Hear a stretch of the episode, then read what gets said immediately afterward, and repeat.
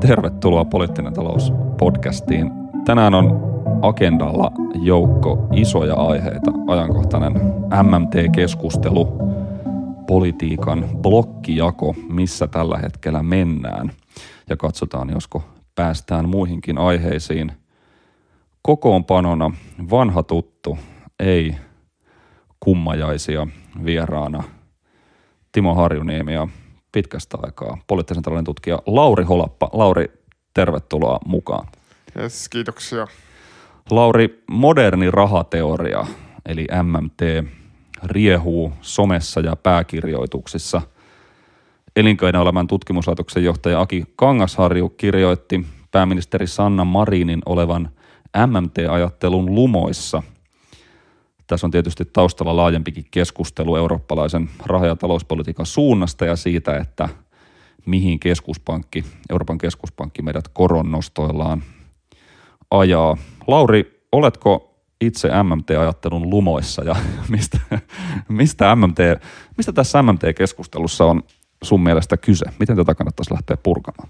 No mä oon varmaan ihminen, joka tota, sille semmoisen suomalaisen julkisen keskustelun valossa, niin on jotakin par excellence esimerkki ihmisestä, joka on MMTn lumoissa, mutta sitten toisaalta saattaa moni ehkä jotenkin yllättyä siitä, tai ei varmaan, koska kovin monta ei ehkä hirveästi kiinnosta, mutta niitä, joita kiinnostaa, niin saattaa tietysti yllättää se, että kyllähän vaikkapa mun väitöskirjassa on ihan niin kuin – melko paljonkin MMT kohdistuvaa kritiikkiä, mm. tai niin kuin siinä puhutaan uuschartalismista, mutta käytännössä tässä kyse on niin kuin synonyymistä samalle asialle. Sitä teoriaa kutsuttiin alun perin nimellä uuschartalismi ja sitten ö, tota, myöhemmin se muutettiin oikeastaan sellaisten jotenkin, ei niinkään akateemisten ihmisten, vaan tätä teoriaperinnettä seuranneiden ja tällaisten jotenkin blokkareiden ja muiden toimesta, niin kuin Helka käyttää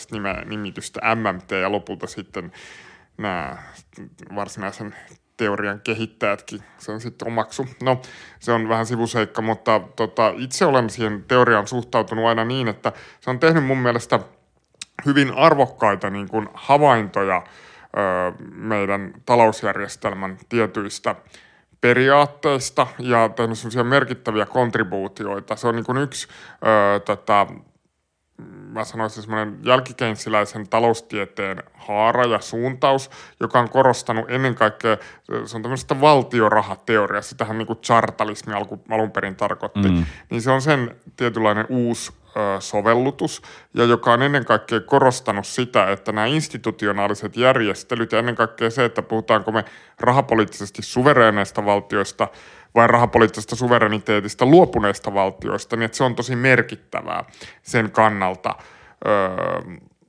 että miten me tietyllä tavalla, millainen se talouspolitiikan liikkumatila on. Se on, se on niin ollut se sen teorian kaikkein ehkä keskeisin sisältö, mutta MMT ei mun nähdäkseni ole, eikä sitä, sitä pidä ymmärtää minään itsenäisenä niin kuin jotenkin kokonaisvaltaisena makrotalousteoreettisena suuntauksena.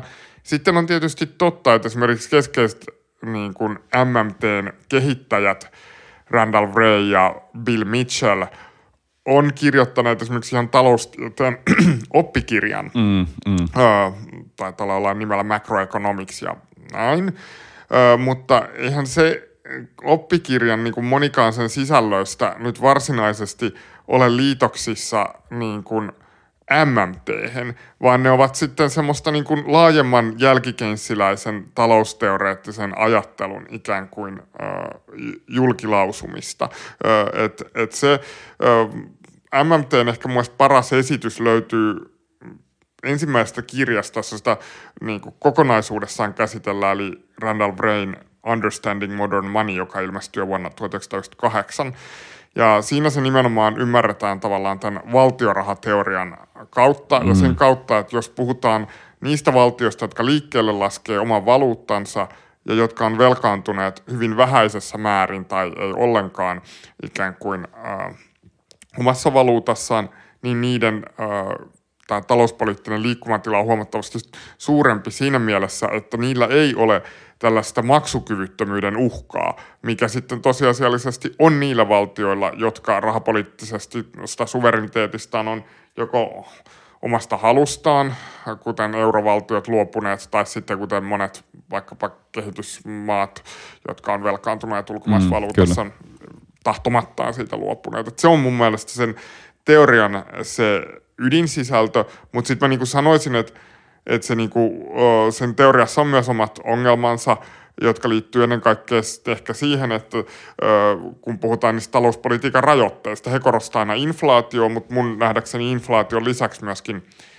esimerkiksi tämmöiset maksutasen rajoitteet, mistä he ei niin kuin hirveästi puhu, on merkittäviä. Eli esimerkiksi se, että ö, kyllähän maille, pienille valuutta-alueille, pienille maille, vaikka olisi rahapoliittisesti suvereeneja ja tota, vaikka niillä nyt ei välttämättä tulisi mitään merkittävää inflaatio-ongelmaa, niin kyllä esimerkiksi erilaiset valuuttakurssiongelmia saattaa syntyä siinä tapauksessa, jos niillä on, tulee niin kuin alijäämäinen vaihtotase alijäämästä vaihtotasetta taas ruokkii merkittävästi se, jos kokonais kotimaista kysyntää stimuloidaan, jolloin myöskin tuonnin määrä lisääntyy ja siitä tulee sitten painetta valuuttakurssille ja tästä voi syntyä monenlaisia ongelmia. Tässä mielessä niin kuin MMTssä on tai MMT, monet MMT-tutkijat on niin kuin jättänyt tämmöisiä niin kuin avoimen talouden perusdynamiikkoja huomiotta, mutta sen merkittävä kontribuutio on esimerkiksi siinä, että eurokriisin ymmärtäminen, että miksi se tapahtui juuri euroalueella. Miksi esimerkiksi Japani, joka oli paljon raskaammin velkaantunut, ei joutunut finanssikriisin jälkeen samoihin ongelmiin kuin vaikka Kreikka. Niin tässä niin tämmöinen MMT-läinen ajattelu ihan keskeistä. Jos me katsotaan vaikka joku valtavirtaekonomisti Paul de Grauven tulkinta eurokriisistä, niin sehän, vaikka hän ei suoraan viittaa uuschartalismiin tai MMT, niin sehän on ihan täysin, täysin mm. MMT-selitys. Niin aivan, että, että sitten kun Euroopan keskuspankki enemmän tai vähemmän vastentahtoisesti sitten lopulta otti sen roolinsa 2012 siinä hujakoilla eurovaltioiden maksukyvyn viimesijaisena takaajana, niin se lopetti sitten se eurokriisin akuutin vaiheen. Joo, juuri näin, että silloin sitten niinku luotiin semmoinen kvasi niin kuin rahapoliittinen mm, suvereniteetti sinne euroalueen sisälle, mikä siellä niin kuin sit puuttuu alun perin. Mutta että hän nimenomaan korostaa siinä, sitä, tota, siinä omassa selityksessä alun perin sitä rahapoliittisen suvereniteetin uh, puutosta. Joo, mun mielestä tuossa oli kaksi niin kuin jännää hommaa. Että toisaalta MMT nimenomaan tuollaisena jotenkin meemiteoriana. Se on kiinnostavaa, että sitä on niin selvästi niin kuin muovailtu blogeissa ja netissä ja, se on, ja siihen varmaan osittain liittyy, että ihmiset myös tuntuu somessa liittävän siihen aika voimakkaita tunteita, että se on tällaista aika intensiivistä myös se pro-MMT-meininki tietyillä jotenkin MMT kannattajiksi julistautuvien henkilöiden tileillä, että siihen se on mielestäni jännä tällaisena niin kuin jonkinlaisena meemitaloustieteenä, ei välttämättä ta- tarkoita tätä niin kuin halventavassa mielessä, mutta tuntuu, että tämä niin kuin verkko ja tällaiset niin kuin erilaiset sosiaalisen median alustat ja viestintä mahdollisuudet liittyy siihen kiinteästi. Ja sitten tuossa tuli toinen niin kuin juttu mieleen, että mä arvioin ihan samoin, että se MMT-nousu nimenomaan sijoittuu eurokriisin aikoihin ja tähän tiukkaan ikään kuin austeritin kiristävän talouspolitiikan leimaamaan ajanjaksoon, jolloin sitten hallitukset niin Yhdysvalloissa Obaman johdolla kuin sitten – Euroopassakin muun muassa Cameronin ja Osbornin johdolla Britanniassa, kun sitten laajemminkin täällä mantereella tavallaan luopu tästä jonkinlaisesta euro, finanssikriisin jälkeistä puolikeinssiläisyydestä ja sitten tavallaan siirtyi tähän kiristävän talouspolitiikan linjalle, niin kyllähän MMT tavallaan muotoili hyvin sen ajatuksen, että ei, ei pitäisi ajatella talouspoliittista liikkumavaraa siten, että sitä rajaa joku tämmöinen velkakatto tai joku tämmöinen ikään kuin maksukyky tai budjettikriisi sinänsä vaan, että kyse on nimenomaan tämmöisistä maksutaseista ja niin kuin inflaatiosta. Ja nythän me ollaan ää, jännä kyllä tietyllä tavalla, vaikka MMT tuntuu jotenkin tämmöisessä seriöisissä talouskeskustelussa tällä hetkellä näyttävä hyvin, näyttelevä hyvin pientä roolia. Ei se tuntu, että se ei resonoi julkisessa keskustelussa ollenkaan samalla tavalla kuin vielä joitakin vuosia sitten, koska, mikä johtuu varmaan osin siitä, että ikään kuin tämmöiset miten se nyt sanoisi, MMT-läiset teemat on uinut tavallaan tämmöisen makrotalouden valtavirtaa jollain tavalla. Nythän keskustelua nimenomaan hallitsee inflaation kaltaiset teemat, eikä jotenkin joku tämmöinen absoluuttinen velkahuoli. Mutta tota sitten toisaalta jollain tasolla, niin kuin nyt nähdään näistä viime päivien purkauksista, että se MMT on sitten ehkä alkanut representoida tällaista jotenkin yleistä – tai joku uusi, outo, uusi rahateoria, mitä se sitten ikinä tarkoittaakaan. Se on ehkä vähän samanlainen mörkö kuin uusliberalismi oli aikoinaan joille kuulle, että se representoi sitten kaikenlaista tämmöistä niin talouspoliittista vastuuttomuutta tällä hetkellä tai jotenkin tämmöistä ortodoksiasta poikkeamista tällä hetkellä. Joo, siitä, siitä sillä näyttäisi olevan nyt kysymys. Se on, on just noin, että, että tietyllä tavalla, no se mitä me ollaan viime aikoina tietysti nähty, että meillä on ollut Hesarissa parikin pääkirjoitusta, jossa niin kuin MMT on yllättäen mainittu. Sitten me ollaan nähty A-studiossa tämmöinen niin kuin aika erikoinen purkaus sitten kokoomuksen Kai Mykkäseltä, jolla, joka taas tähän samaan MMT-teemaan siinä yhdistyä. Ja sitten niin kuin just nämä Kangasharjun esimerkiksi erilaiset sosiaalisessa mediassa nyt Etla-verkkosivullakin oleva kirjoitus ja tuolla Twitteri on ilmeisesti täynnä nyt muutenkin tavallaan tällaista MMT linkittynyttä keskustelua. Ja tässä halutaan jollain tavalla luoda sellainen kuva, että ehkä se suuri narratiivi, mitä tässä rakennetaan, on se, että globaalin finanssikriisin jälkeen meille tuli tällaisia kärmeöljykauppiaita, jotka sanoo, että me ollaan siirrytty pysyvästi toiseen aikaan. Nyt on vanhantuneita nämä vanhat ajatukset niin kuin velasta ja tavallaan tästä talouspolitiikan semmoisen niin kamreeriajattelun hyveellisyydestä. Mm, mm. Ja että nyt tämä, ja että tätä uskottiin pitkään, mutta nyt tavallaan tämä – Venäjän hyökkäyssota ja sen seuraukset ja se, mitä sen jälkeen on tapahtunut, todistaa, että ei tämä oli kaikki pelkkää niin kuin illuusiota ja paremmin olisi mennyt, jos olisimme noudattaneet tällaista. Tämä nyt on siis tietysti yksinkertaistus, mutta tämä on niin kuin se yksinkertainen on kyllä se tarinakin, miten sitä lausutaan. Tämä, on, tämä, on, tämä tuntuu olevan se, se logiikka tällä hetkellä. Sitten se, että mikä siinä on nyt sitten tietyllä tavalla ongelma – on mun nähdäkseni siinä, että eihän, eihän meillä nyt ole, ole niin kuin kukaan oikeastaan ajatellut, ajatellut tota, tuolla, tuolla tavalla, miten tuossa kuvataan, että ikään kuin talouspolitiikalla ei olisi mitään rajoitteita.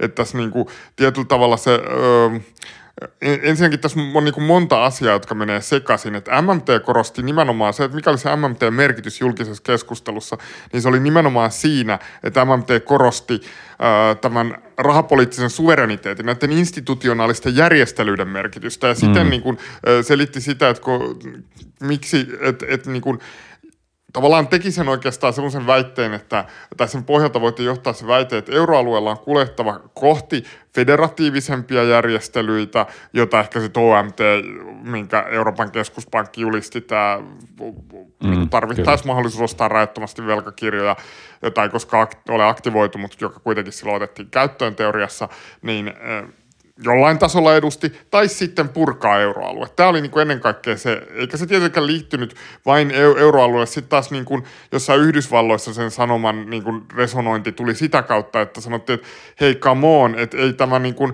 eh, jotkut velkaasteet, niin kuin silloin oli, oli just näitä Rogue of Reinhardt-keskusteluita, että kun me saavutetaan joku tietty julkisen velkaantumisen aste, niin selkeä kasvu heikkenee, niin silloin MMT-merkitys oli siinä, että sanottiin, että tässä ei ole mitään järkeä, tällä ei ole merkitystä meidän talous taloudessa, mutta kukaan ei MMTn edustaja sanonut, että me voidaan holtittomasti tuhlata, vaan kyllä MMT-kirjallisuudessa aina korostettiin sitä, että niin kuin liialliset alijäämät voivat esimerkiksi pahimmassa tilanteessa koitua niin kuin ikään kuin tällaiseksi äh, Mm, aina niin kuin inflatorisen spiraali aiheuttaa sen pa- palkkahintakierteen ja äh, niin kuin ikään kuin huonoja, äh, sillä voi olla useita huonoja seurauksia. Siitä huolimatta ikään kuin siinä Hesarinkin pääkirjoituksessa, ensimmäisessä MMT-kirjoituksessa puhuttiin, että, äh, että jollain tavalla alijäämät alijäämien voi antaa olla millaisia on ja sillä ei ole niin kuin mitään merkitystä.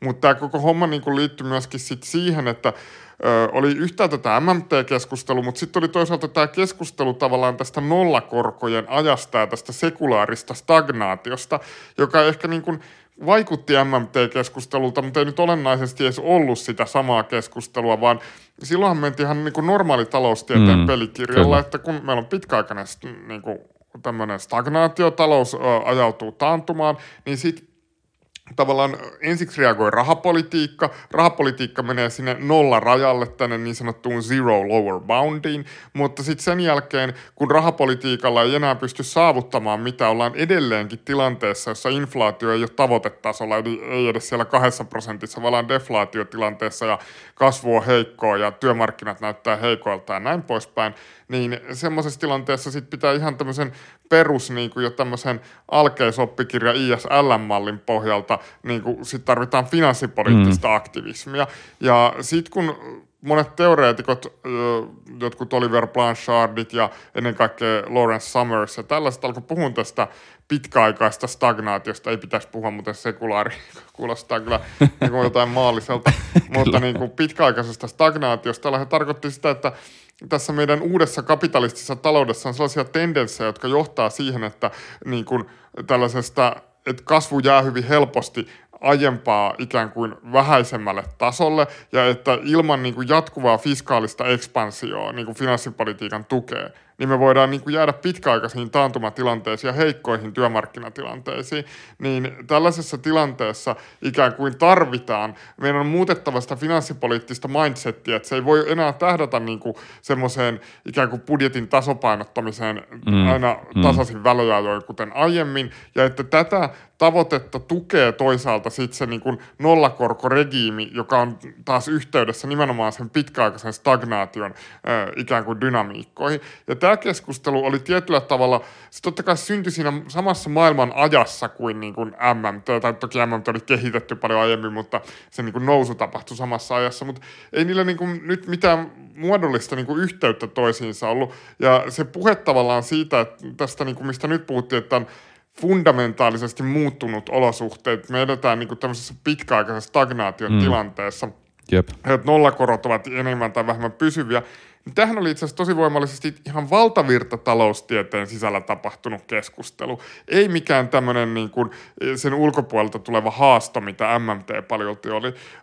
Ja siinä mielessä on mielenkiintoista, että tämä kehystys nyt on niin, että, että meillä on tavallaan tämä talousortodoksia, sen ainoa vaihtoehto, niin kuin vaikka siinä Kangasharjon kirjoituksessa tai Hesarin pääkirjoituksessa on niin kuin MMT, että, että, että tavallaan – MMTllä on hyvin pieni ja rajattu merkitys. Se on niin kuin jälkikeinssiläisen taloustieteen, joka itsessään on niin kuin aikamoissa haastaja-asemassa ja pieni niin kuin suuntaus, niin sen yksi niin kuin alatraditio. Pikemminkin se kysymys nyt, ja, ja että ei missään nimessä ei voi myöskään sanoa niin, että tätä vaikka valitsevaa rahapolitiikan linjaa olisi kritisoinut vaan MMT ihmiset, Kyllä. niin Kangasharju vaikka kirjoittaa. Et siis se on ehkä se, mitä haluan tässä sanoa, että tässä menee nyt sekaisin tavallaan keskustelu tästä pitkäaikaisesta stagnaatiosta ja siihen reagoimisesta, ja sitten toisaalta tämä niin kuin, ö, ikään kuin institutionaalisiin järjestelyihin liittyvä keskustelu, johon taas MMT kontribuoi, ja ne, on niin kuin, ne linkkaa osittain samoihin teemoihin, mutta ne ei ole niin kuin, ne on kaksi eri keskustelua kuitenkin. Niin, että jos niin kuin poliittisen talouden tutkijatkin on ehkä tottunut hahmottamaan viimeisten jotenkin sadan vuoden aikaista poliittisen talouden kehitystä tällaisten niin kuin paradigman muutosten kautta, että meillä oli tämä keinsiläisyyden nousu 30-luvun aikaan ja äh, maailmansotien siivittämänä ja suuren, suuren laman siivittämänä ja sitten oli tämä 70-luvun äh, järjestys stagflaatioineen ja jotenkin keinsiläisen teorian oletettuinen epäonnistumisineen ja sitten siirtymä uusliberalismiin.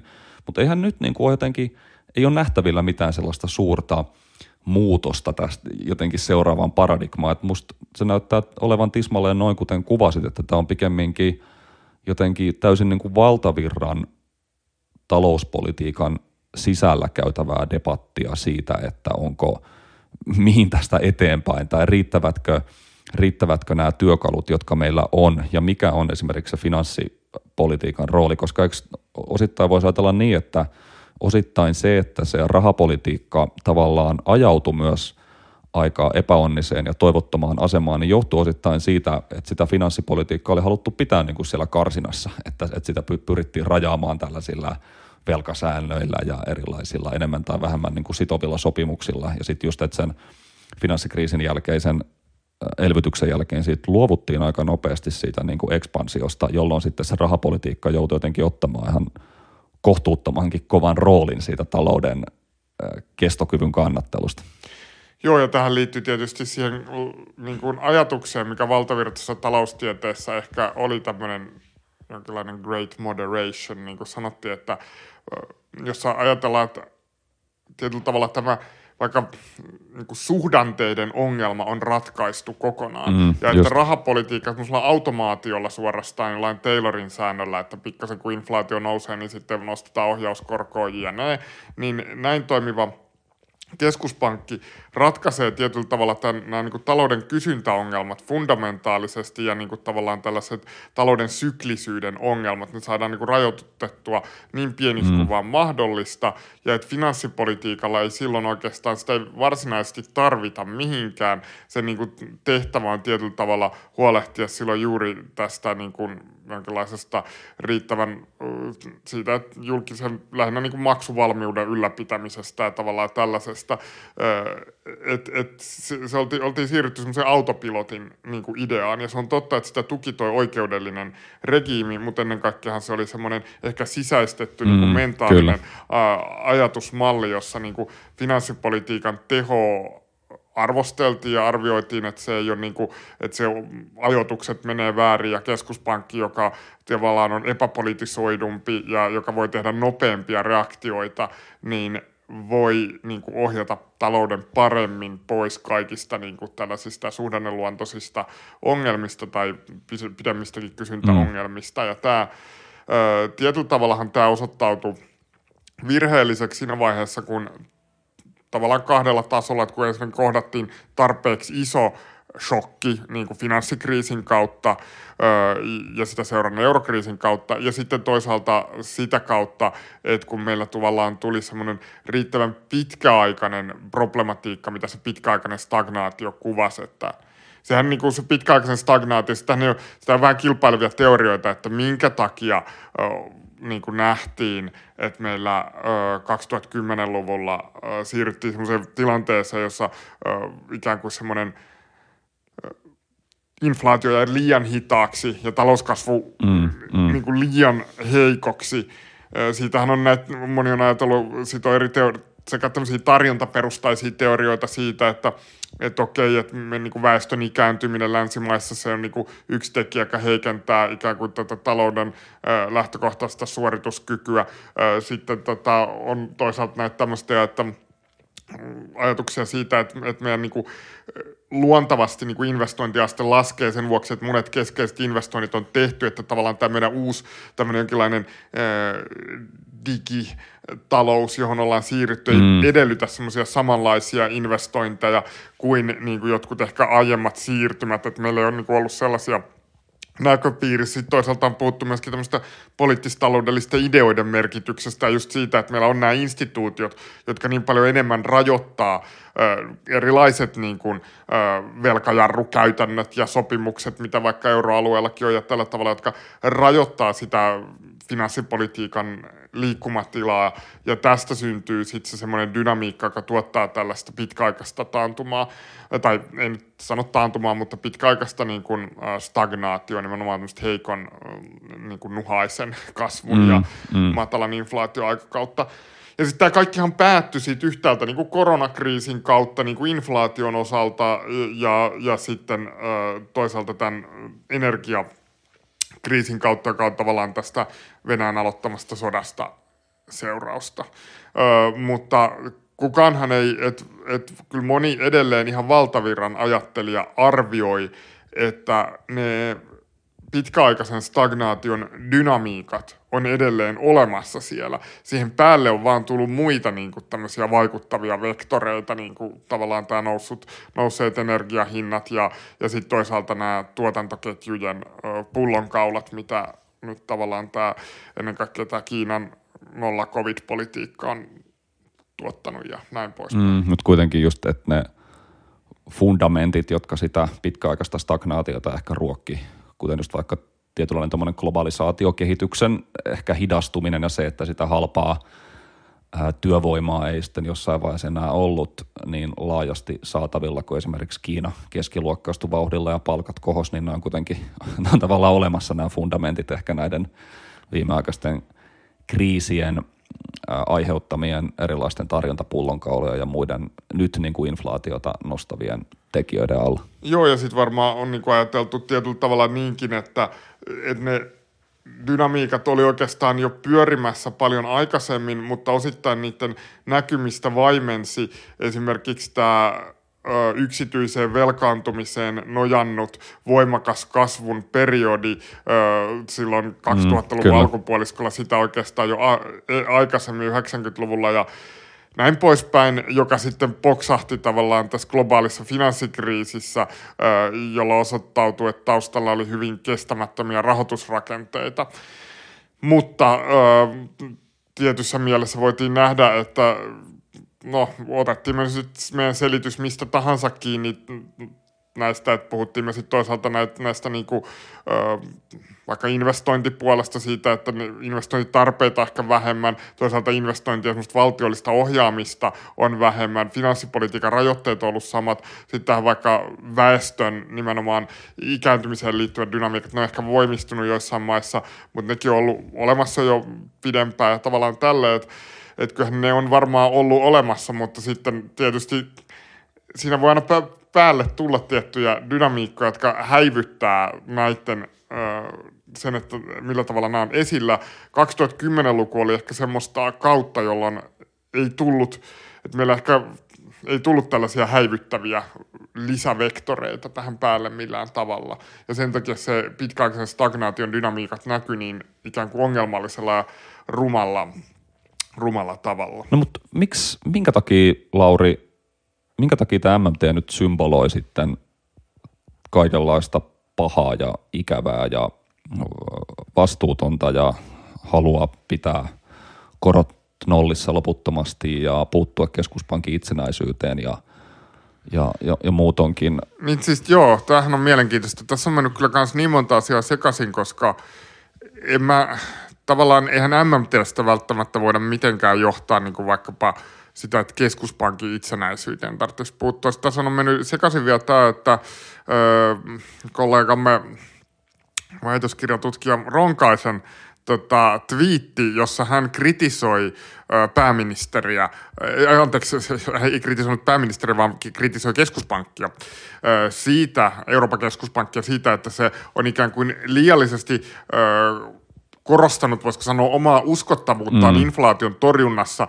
ja siten ikään kuin jättänyt reaalitaloudelliset huolet vähemmälle. Ja on Ronkaisen ajatus tuntuu olevan siis jotakuinkin sellainen, että ö, jos ajateltaisiin puhtaan reaalitaloudellisista lähtökohdista, niin tämmöinen rahapolitiikan stanssi, mikä nyt on valittu, ei olisi niin perusteltu. Ja niin kuin nyt tavallaan kuitenkin, kun voisiko sanoa semmoinen semmoinen tietynlainen talouspolitiikan taustayhteisö olettaa mm. keskuspankilta aggressiivisia toimia inflaation taltuttamiseksi, niin tämän uskottavuuden, tämän yhteisön silmissä saavutettavan uskottavuuden varjelemiseksi keskuspankki on vaan valinnut linjan, joka ei ole ikään kuin reaalitalouden kannalta perusteltu. Ja pääministeri oli jakanut sitten tavallaan äh, tämän ronkaisen kirjoituksen ja sen siteerauksen, joka siinä – ikään kuin kirjoituksessa ö, oli. Ja tästähän alkoi tämä valtava souvi, jossa nämä sitten tämä ja niin tämä moderni rahateoria ollaan omituisella tavalla sotkettu toisiinsa, jossa niin kuin Ronkaisen tavallaan kritiikin ytimessä oli, oli ehkä yhtäältä se keskuspankkien erottaminen kaikesta poliittisesta sääntelystä ja toisaalta se rahapolitiikan tämänhetkinen viritys. Ja niin kuin MMTstä ei mun nähdäkseni... Ö, sinänsä suoraan voida johtaa mitään niin kuin rahapolitiikan viritystä. Sinänsä monet MMT-tutkijat varmasti itsenäisesti ovat ottaneet sellaisen linjan vähän mukaan jotakin Keynesin alkuperäisiä ajatuksia, että nollakorkojen pitäisi olla pysyvä tila ja ikään kuin inflaatiota pitäisi tehokkaimmin taltuttaa sitten finanssipoliittisilla päätöksillä. Mä en ole ihan varma, kuinka niin kuin uskottava tavallaan tällainen linja on, kuinka järkevää niin kuin toi ajattelu on, mutta sillä ei ole sinänsä mitään tekemistä sen MMTn varsinaisen perusteorian kanssa, sen valtiorahateorian kanssa, jossa on se ajatus, että ö, ikään kuin jos valtio laskee liikkeelle omaa valuuttaansa, niin se ei voi ikinä loppua siltä se valuutta. Ja se ei voi ikään kuin voi ajautua maksukyvyttömäksi, sillä voi olla mm. muita rajoitteita. Tämä on se tavallaan se teorian hyvin yksinkertaistettu muotoilu. Että et sitten sit niin kun, voi olla, että sen teorian omaksuneella ihmisillä on koko joukko muitakin poliittisia näkemyksiä, mutta ei se niin kun, sen teorian se aspekti, mikä se on tuonut lisää tähän keskusteluun ja mistä se koko termi chartalismi ja uusi chartalismi tulee siitä valtiorahan logiikasta, niin noilla ei ole mitään tekemistä sen kanssa. Ja kaiken lisäksi tämä niin Ronkaisen kirjoitus ei mun nähdäkseni millään tavalla ollut linkityksissä mihinkään MMT-keskustelu. Siltikin on niin – että se on nyt kulkenut tavallaan, ne on jotenkin molemmat yhdistetty toisiinsa. Ja oliko nyt jopa niin, että jossain on vihjailtu, niin kuin, ainakin oli niin, että on, on annettu ymmärtää, että no Kangasharjun kirjoituksessa ainakin, että pääministeri olisi jotenkin nyt omaksunut modernin rahateoria. Vähän veikkaan, että pääministeri on ollut ennen tätä keskustelua edes välttämättä kuulu, mikä moderni rahateoria. Hyvä niin, ei poliittisen päätöksentekijän tarvitse tällaisiin asioihin uppoutua. Hesarin kirjoituksessa ilmasti, että SDP-varapuheenjohtaja Matias Mäkynen nyt ainakin kyllä, modernin kyllä. rahateorian omaksunut. Ja tämä koko keskustelu on ihan yhtä soosia sen takia, että tässä on yhtäältä ollut tämä Ronkaisen twiitti ja tämä keskustelu tästä rahapolitiikan linjasta. Sitten on ollut jotenkin tämä väärinymmärrys, jossa on sotkettu tämä pitkäaikainen stagnaatio ja, siihen, ja sen nollakorkoympäristö ja sitten tämä niin kuin, MMT ja tavallaan se merkitys sillä, että mikä meidän institutionaalisella järjestöllä. Näistä kaikista on tullut semmoinen sekamelska, jota niin ulkopuolelta seuraavan on mahdotonta ymmärtää tai ainakaan ymmärtää oikein. Et kyllähän se tavallaan on tuntunut mun nähdäkseni siltä, että siinä on ollut pyrkimyksenä jollain tavalla öö, niin kuin tuoda sellainen kuva, että meillä on tämmöinen viisas öö, niin kuin 99 prosentin jakama, tai mm. 97 prosenttia mykkäsellä, tämmöinen ortodoksinen öö, ajatussuuntaus, ja sitten sen ainoa haastaja on ikään kuin MMT.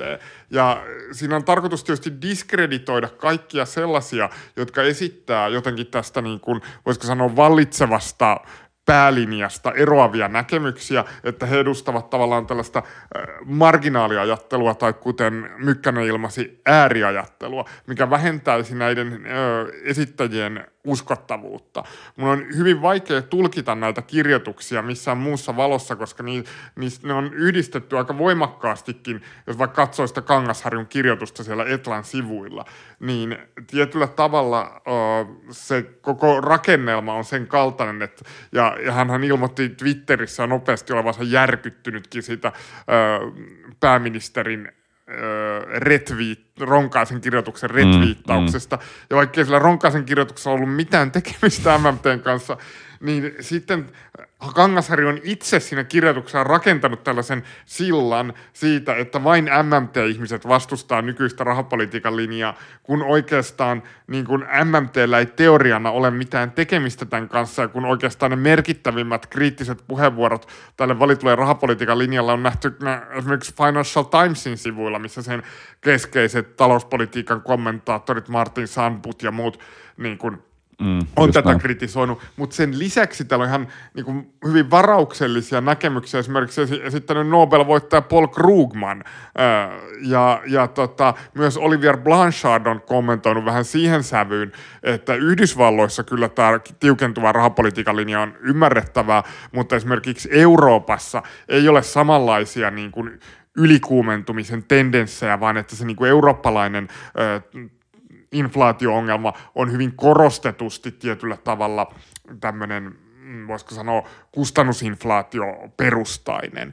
Öö, ja tämä on se yleisasetelma, että, että tosiasiassa ne väitteet siitä, että tämä kritiikki rahapoliittista linjaa kohtaan kertoisi jostain MMT-ajattelun omaksumisesta, niin sehän ei ole vaan totta niin se on niin ikävä sanoa, että joku valehtelee, mutta kun siis tässähän me ei nyt voi, tässä ei ole mitään sellaista ulottuvuutta, että voisi jotenkin sanoa, että olisi niin kuin tulkinta erimielisyys, kun tämä ei ole vaan totta ihan oikeasti. Ja silloin kun joku esittää niin kuin selkeästi valheellisen väittämän, niin silloin ö, pitää tietyllä tavalla lähteä siitä, että miksi, mi, mihin sillä pyritään, kun se tavallaan julkisessa keskustelussa laitetaan vesille, niin ö, kyllä kaiketi on niin, että sillä silloin yritetään, nä, niin kuin MMT esitetään tällaisena huuhelointiajatteluna, ja silloin kuka tahansa, joka sitä kannattaa, niin ö, myöskin asettuu ikään kuin kyseenalaiseksi. Mutta sen poliittisen asetelman lisäksi tässä lienee myöskin, tai ainakin, en mä tiedä mitä kunkin pyrkimykset on, mutta ainakin se yksi seuraus on tietenkin se, että sellaiset ö, kommentaattorit, jotka on jotenkin ikään kuin leimautuneet MMT-kommentaattoreiksi, niin ö, myöskin heidän ikään kuin uskottavuutensa vähentyy, mikä tietysti sit voi vaikuttaa julkiseen keskusteluun ö, myös, myöskin, jos tavallaan se viesti menee perille, että näitä ei kannata kuunnella, että nämä eivät ole vakavasti otettavia tyyppejä. Ja tämähän on monella tavalla ö, vähän hassua, koska monet niistä ihmisistä, vaikka, jotka, joita, jotka ehkä on tässä, joita pidetään näin MMT-kommentaattoreina, vaikka keskuspankkikapitalismi uutiskirjettä pitävää biosekonomisti Jussi Ahokasta, niin eihän, eihän hänen niin kuin, jutuissaan MMTllä ole ollut vuosiin mitään erityistä roolia, mm. ja että ne, on, ne, ne nimenomaan on ollut ihan toisenlaisten, tämän, ehkä tämän pitkäaikaisen stagnaation dynamiikkojen kommentointia äh, aika, aika paljon, mutta tietyllä tavalla tietenkin kun tämmöinen väkinäinen yhdistäminen halutaan tehdä, niin se tietysti sillä on mahdollisuudet silloin äh, ikään kuin vähentää eri tahojen uskottavuutta. Sitten tietysti lähtökohtana pitää sanoa kaikessa keskustelussa se, että tehdään suopea tulkinta jonkun pyrkimyksistä, mutta kun mä en näe tavallaan, tässä on tämä MMTkin esitetty ehkä niin öö, miten mä nyt sanoisin, epäanalyyttisessä valossa, niin mä en näe oikein tässä sellaisia voisiko sanoa Habermasilaisia pyrkimyksiä tehdä semmoinen niin puhdas niin kuin rationaalisen keskustelun kannalta oleva niin kuin, ö, puhdas argumentaatioteko, vaan kyllä tässä niin kuin jonkinlaisia niin kuin poliittisia pyrkimyksiä selvästi on ollut.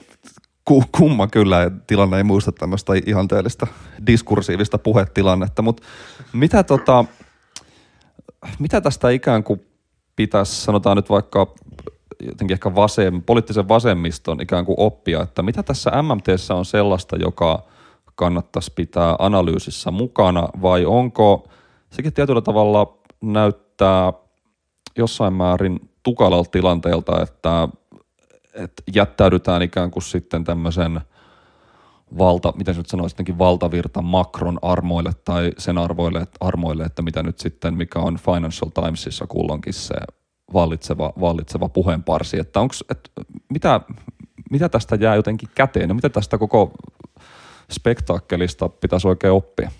No siis ennen kaikkea pitäisi oppia mun nähdäkseni se sama asia, mikä opittiin silloin ehkä finanssikriisin jälkeen, että voisiko sanoa niin, että valtavirtaisessa teoriassa on aika paljon ongelmia, jotka silloin näkyy ennen kaikkea siinä, että tätä finanssikriisin tuloa ei pystytty, no ei voi sanoa niin, että kukaan valtavirta taloustieteilijästä ei olisi pystynyt ennustamaan ja on tietysti tämmöiseen finanssikriiseihin öö, voisiko sanoa sen dynamiikka ihan realistisestikin pystyneitä teoreetikoja tai Robert Schilleria ja tämmöisiä, jotka on pystynyt tähän kontribuoimaan, mutta sanotaanko niin, että se valtavirtaisen taloustieteen mm, tai uusklassisen taloustieteen pelikirja oli hyvin puutteellinen näiden dynamiikkojen ymmärtämisessä. Ja silloin esimerkiksi hyvin voimakkaasti introdusoitiin Haiman Minskin tätä rahoituksen epävakaisuushypoteesia ja sitten sen jälkeen tietyllä tavalla Larry Summers, joka nythän on tosi voimakkaasti kannattanut tätä rahapolitiikan kiristämistä, toi tämän pitkäaikaisen stagnaation keskusteluissa niin kuin sen, että tämmöinen laajempi jälkikenssiläinen makroteoria on ihan välttämätöntä sen ymmärtämisessä, että minkä tyyppisiä kysynnän säätelyinstituutioita tarvitaan ja sen ymmärtämisessä, kuinka niin kuin ratkaisevaa roolia efektiivinen kysyntä kapitalistisessa taloudessa ikään kuin näyttelee. Ja sitten sit on meillä esimerkiksi, äh, voisi ajatella, kun me puhutaan tästä äh, tämmöistä uudesta tietotaloudesta ja tällaisesta ja tämmöistä toisaalta tämmöistä vihreästä siirtymästä, niin on tullut myös näitä elinkeinopolitiikan keskusteluita ja siinä esimerkiksi me ollaan nähty, äh, kun Mariana Masukaatto on tämmöisellä missiorientoituneella ajattelulla haastanut sit sellaista niin kuin aika, voisiko sanoa, valtion toimien osalta pidättyväistä sellaista niin kuin ortodoksista mm, mm. tulkintaa. Ja näitä tietysti voisi olla näitä esimerkkejä hirveän paljon. Meillä on kuitenkin elä, niin kuin varsin elävä ja tota, vibrantti niin kuin, tämmöinen heterodoksi ajattelun perinne hyvin monessa maassa ja se on kerännyt aika paljon voimia tässä finanssikriisin jälkeisenä aikakautena, mutta se mitä mä yritän ehkä sanoa on se, että se semmoinen tietynlainen ortodoksisen taloustieteen pelikirja on monelta osin puutteellinen ja se on myöskin ollut omiaan luomaan tai yksi sellainen vaikuttava tekijä sen uusliberaalin konsensuksen luomisessa, mikä 80-luvulta asti ö, kehittyi.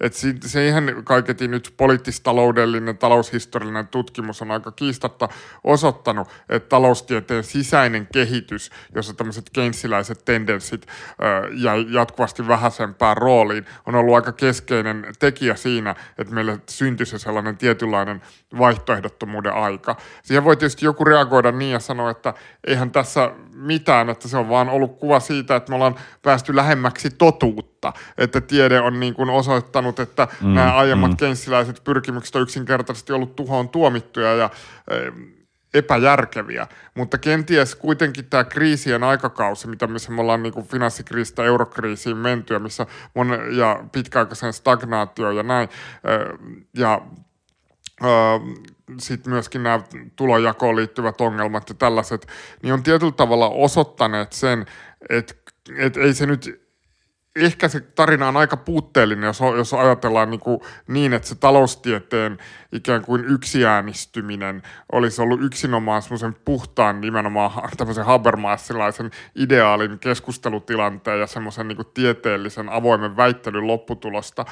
Sitä siis varmasti on niin, että tieteen dynamiikat on aina niin kuin mm, monimutkaisia. Kyllä. Siihen liittyy, kuten me niin kuin tieteen sosiologiasta kuunista ja muualta op, ollaan opittu niin kuin, kaikenlaisia semmoisia erilaista asemista kilpailua, mutta totta kai ihan semmoisia niin kuin, myöskin semmoisia aitoja, rationaalisia debattitilanteita, mutta se mitä mä lähinnä yritän tässä kaikessa sanoa, on se, että on aika paljon syitä etenkin niin vasemmistopuolueille olla kriittisiä sellaiselle niin ortodoksiselle sanomalle. Ja jos se tullaan omaksumaan nyt sellaiseksi ainoaksi salonkikelpoiseksi talousajattelun muodoksi, niin me ollaan sitten takaisin siinä 90-luvulla. Me ollaan takaisin siinä, missä niin kuin oikeastaan juuri mitään vaihtoehtoja ei ollut tarjolla, ja joka loi sen kaiken, mitä me tällä hetkellä ollaan näkyvissä, siis myöskin sen oikeistopopulismin paikoin niin kuin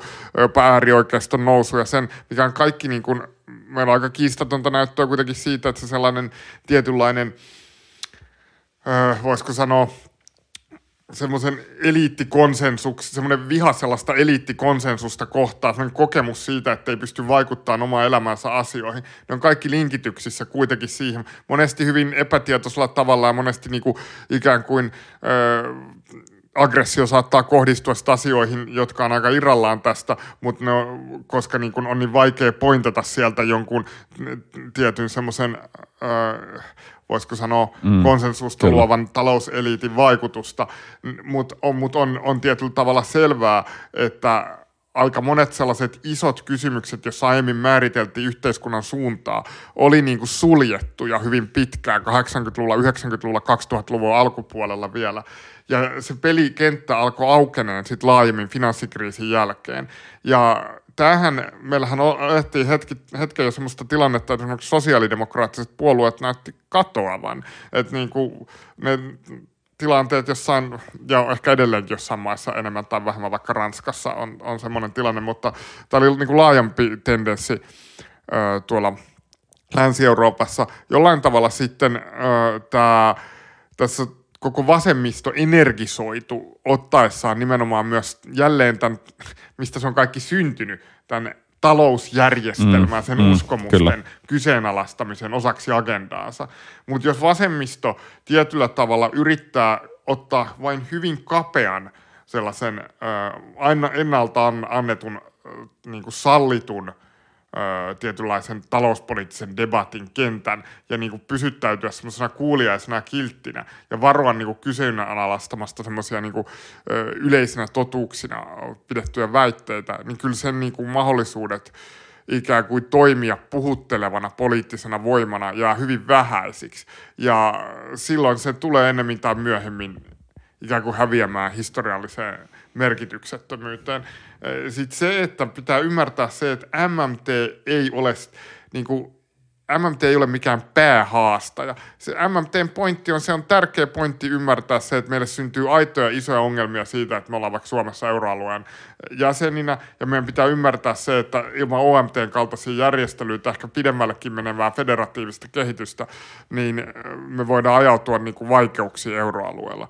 Mutta MMT ei tätä pitemmälle juurikaan niin kuin mm, auta, mm. vaan sitten nämä muut ö, tietynlaiset öö, voisiko sanoa, asiat, mitä tarvitaan tämän asian, tämän niin kuin, voisiko sanoa, oman talouspoliittisen pelikirjan kehittämiseen, niin siihen, siinä tarvitaan varmaan Keynesia, siinä tarvitaan Minskia, miksei Marksiakin mm, ja, mm. ja tota, monia muita ikään kuin teoriaperinteitä, Matsukaattoa ja, ja näin poispäin. Niistä kaikista on hyvä kehittää semmoinen ymmärrys tietyllä tavalla semmoisesta siitä, että millaisia dynamiikkoja, millaisia ongelmia meidän kapitalistisessa taloudessa tällä hetkellä on.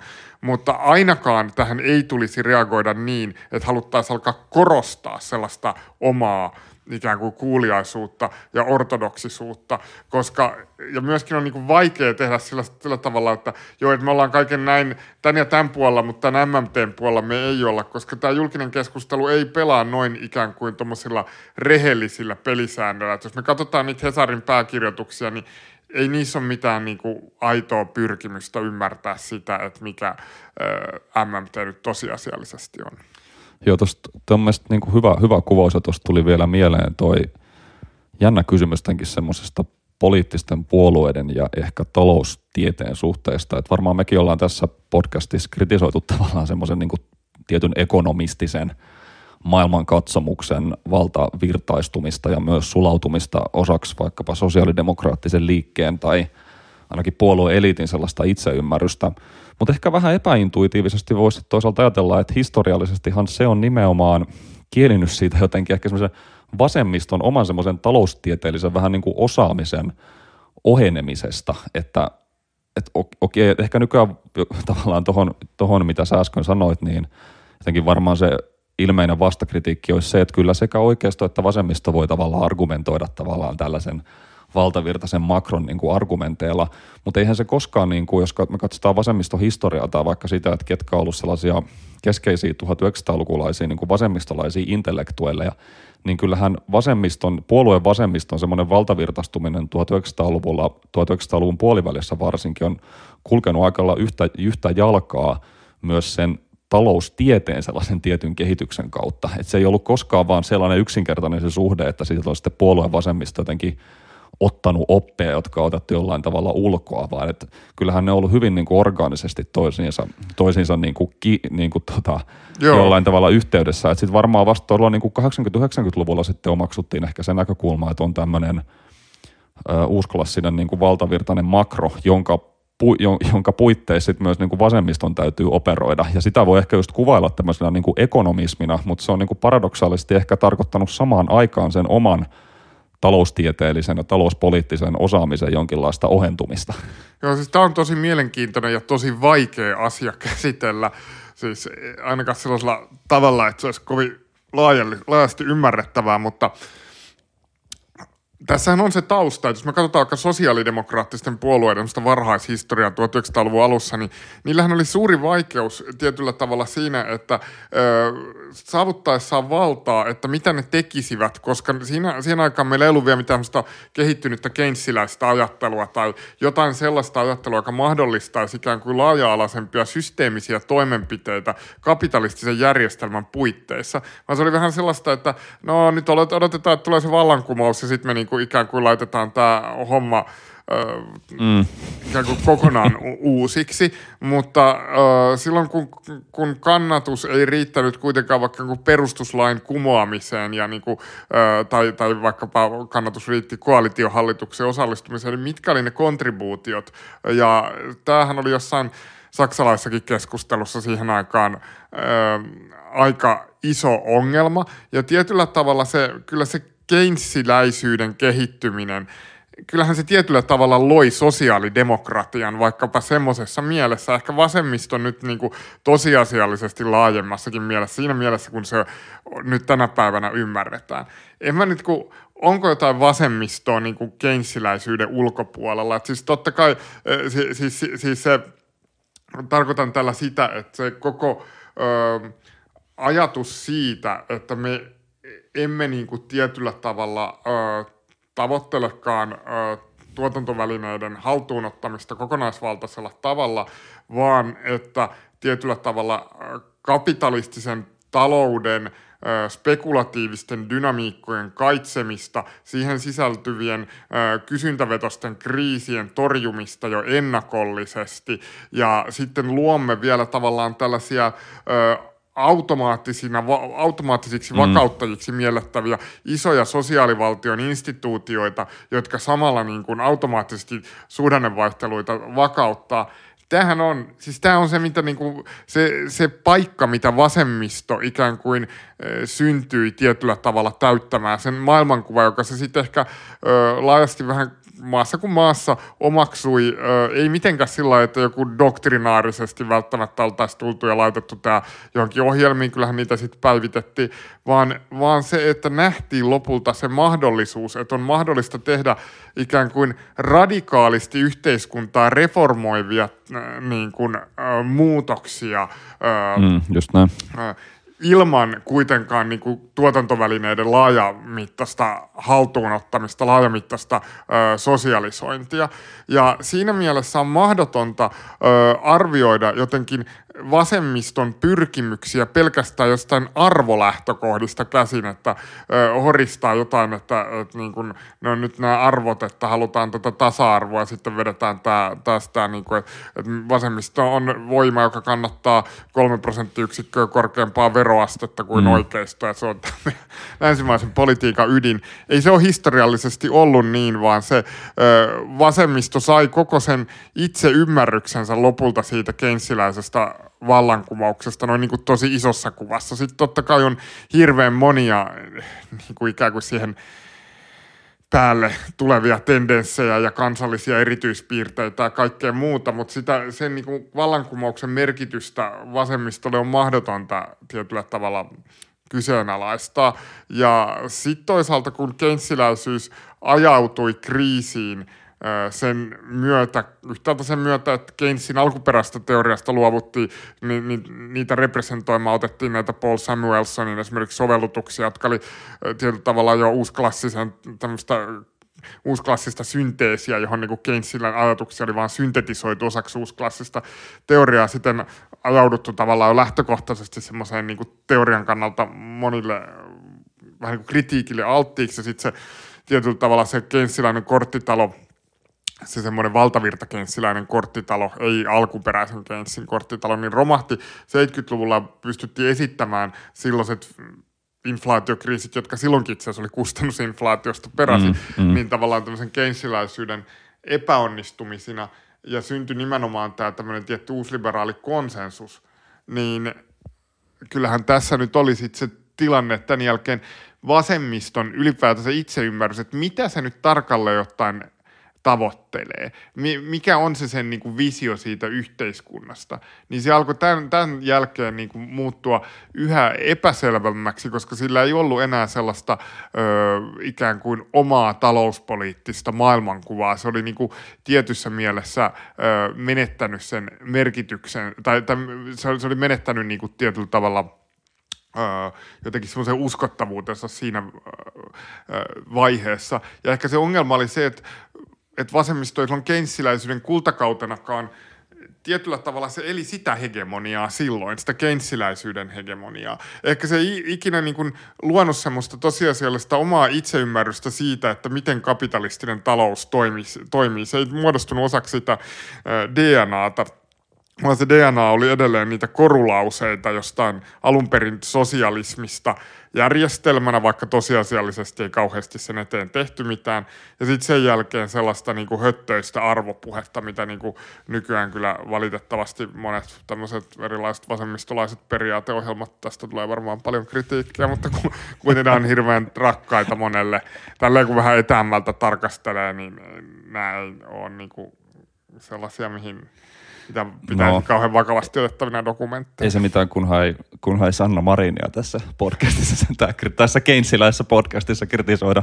Mutta tuosta to, niin kuin vasemmiston ja ehkä just tästä kapitalismin suhteesta mun mielestä niin kuin kiinnostava ajankohtainen esimerkki on tämä Britannian kuohunta, joka, ei, joka tietysti näennäisesti näyttää siltä, että se ei liity niin kuin vasemmistoon millään tavalla, vaan siellähän nimenomaan jonkinlaisena uusi Thatcheristinä esiintyvän pääministeri Liz Trussin tätä nauhoitettaessa, tietääkseni edelleen pääministeri, en ole, en ole tuoreimmista käänteistä ihan tietoinen, mutta jossa niin kuin hänen nämä veronalennuslupauksensa ja tavallaan tällainen äh, holtiton suhtautuminen ehkä myös julkisen talouden alijäämiin, joka sitten sekin vähän liitettiin tällaisen MMT-keskusteluun tuolla jossain niin kuin brittisomessa, niin sehän sai sitten niin kuin rahoitusmarkkinoilta aika rajun reaktion punnan kurssi lähti syöksyyn ja Britannian valtionlainojen korot ampas ylöspäin ja sitten keskuspankin piti tehdä aika nopeita interventioita sitten, jotta nämä eläkerahastot ei olisi ajautunut ongelmiin. Ja tähän moni sitten jotenkin vähän tervehti tällaisena tai tietyllä vahingonilolla, että, että pääministeri on pantu kuriin. Mutta mun mielestä mulla vaan niin tuli mieleen, että ei olisi niin vaikea kuvitella, että jos vaikka Jeremy Corbyn olisi voittanut vaalit vuonna 2017 ja olisi ää, laittanut jonkinlaisen suhteellisen radikaalinkin hallitusohjelman vaikka pystyyn, jossa olisi vaikka tasattu tuloja voimakkaasti ja pelattu tällä valtiontalouden alijäämällä, niin kyllä myös vasemmistolla olisi ollut tavallaan se ihan vakavan niin kuin harkinnan paikka, että mikä on se meidän talouspoliittinen pelikirja tällaisessa, tällaisessa tilanteessa, jossa sama, samankaltainen reaktio rahoitusmarkkinoilta olisi voinut olla tiedossa. Niin mitä, mitä, miten, miten jotenkin, mitä tämä, niin kuin, mitä tämä Lauri sun mielestä kertoo tästä niin kuin vasemmiston ja, ja niin kuin talous, just tämän niin kuin kapitalistisen talouden tällaisten mekanismien niin kuin ymmärryksen tärkeydestä ja tällaisten joskus aika tämmöisten niin kuin tylsienkin ja tympeiden niin kuin teknokraattisten ratkaisujen miettimisen, miettimisen tärkeydestä? Joo, no tota, no siis toi on tosi hyvä kysymys ja toi on tosi mielenkiintoinen esimerkki. Öö, toisella esim, to, toisena esimerkkinä voisi tarjota tämän Syritsan vaalivoiton Kreikassa, mm, mm. jolloin he lähti vähän niin kuin sillä tavalla, että nyt on tämän vaan muututtava. Että tämä on väärin, miten Kreikkaa kohdaltaan. Me ei voida hyväksyä, että Kreikkaa kohdellaan näin. Ja sitten niin mä koko ajan mietin silloin sitä, koska sehän oli vähän tämmöinen Korbin valtaan esimerkki. Mm, totta. Että tuo varmaan, noilla on varmaan joku idea. Että eihän noin voi lähteä haastaa tätä hommaa noin niin kuin täysin palkea luvata kreikkalaisille, että nyt tulee muutos, jos ei siellä taustalla ole jotain. Sitten vaan neuvoteltiin, neuvoteltiin ja sitten siellä niinku, äh, Saksa ei tavallaan jousta siinä yhtään mihinkään, mitä ei tavallaan tapahdu. Mä odotan, että koska ne lyö sen niiden valttikortin. Kävi ilmi, että siellä ei ole mitään. Lopulta sitten siinä oli tavallaan tämä vääntö tästä, että Varufaakiksella oli tämä itse asiassa hyvin, siinä oli siinä olisi ollut chartalistinen esitys, koska siinä oli just tavallaan tämä, että luodaan käytännössä rinnakkaisvaluutta, tämmöinen irtaannutaan, mm, tämmöinen, että niin kuin ja irtaannutaan tästä, tästä tietystä mielestä tässä eurojärjestelmästä ja näin. Öö, mutta sitten sitä, sit se Syritsan johtaja ei halunnut ottaa käyttöön. Mutta se kuvasti tavallaan sitä esimerkkiä, että vasemmistossa tehtiin hyvin semmoinen niin jotenkin arvolähtöinen niin kuin valinta, mutta siinä ei ollut taustalla oikeastaan semmoista reaalitalouden mekanismeista semmoista suurempaa ikään kuin analyysiä. Ja sitten kun sellaista tosiasiallista niin kuin makrotaloudellista vaihtoehtoa esitettiin, niin siinä ei ollut sit lopulta rohkeutta tietyllä tavalla tarttua. Ja se oli aika surkea esimerkki. Ja siinä mielessä tuollaisten niin seikkojen huomioon ottaminen on hirveän tärkeää, mutta se mikä tavallaan tässä Liz Truss esimerkiksi, että tämä on niin kuin poliittisen talouden näkökulmasta musta jännittävää. Ennen kaikkea se niin kuin tietynlainen, niin kuin, että miten, mitä se niin kuin tällä hetkellä on valittu niin kuin representoimaan. Musta tuntuu, että se on niin kuin tietyllä tavalla ollut sellaisen teknokraattisen uusliberalismin kannalta jonkinlainen riemuvoitto, Mm, vaikka se ö, suoraan siltä näytä. Sen vuoksi, että ö, Liz Truss on voitu tietyllä tavalla asettaa symboloimaan ö, sellaista niin kuin jonkinlaista nimenomaan ääriajattelua. Ja se on hirveän hyödyllistä sellaiselle niin kuin teknokraattisen, epäpoliittisen uusliberalismin propagoijille. Se, että meillä pystytään tasaisin väliajoin löytämään joitakin sellaisia tyyppejä, jotka ei ole ikään kuin sen perus semmoisen tylsän pukumies austerity-konsensuksen sisällä, vaan joiden puhe on sellaista vaahtosuisempaa ja sellaista niin kuin äärimmäisempää, liittyy semmoisia selkeästi ei talousteoreettisesti mm. eikä teknokraattisesti perusteltuja puhtaan ideologisia tavoitteita, mitä niin kuin se Liz Trussin homma ja mitä ennen kaikkea se kaikkein suurituloisimpien verotuksen alentaminen tietyllä tavalla oli. Ja tätähän yritettiin sanoa sillä että no niin, nyt nähdään, että markkinat rankaisee kaikesta älyttömyydestä. Mm, kyllä. Markkinat on tämmöinen epäpoliittinen öö, mekanismi, joka ei rankaise vaan just sitä potentiaalista Corbynia. Kyllä se sitäkin niinku runtua antaa ja kaikkia näitä tota, Mitterrandia historiassa ja kaikkea tätä. Vaan että nyt nähtiin tämä yksi kerta, kun markkinat sitten rankaisi myös tämmöistä niin kuin ikään kuin hyperliberaalia hävyttömyyttä. Ja haluttiin osoittaa tietyllä tavalla tätä sitä, että mun mielestä tämä kehystettiin sillä että mikä ehkä joku britti Labour sitten Keir Starmerin johdolla niin kuin omaksu sillä lailla, että että tämä niin kuin vanha markkinakurin ajatus on itse asiassa myöskin vasemmiston tavoitteiden kannalta suosiollista. Että tässä niin kuin nähdään, että että se on vaan semmoinen äärityypit, markkinat rankaisen äärityypit mm, pois mm. ja niin kuin kaikki semmoiseen niin kuin, ö, sentristiseen ö, konsensukseen, jo, jo, joten tässä puitteissa on niin kuin tietyllä tavalla, tämä ei ole sen enempää ikään kuin vasemmistolaista kuin oikeistolaistakaan politiikkaa rankaisevaa.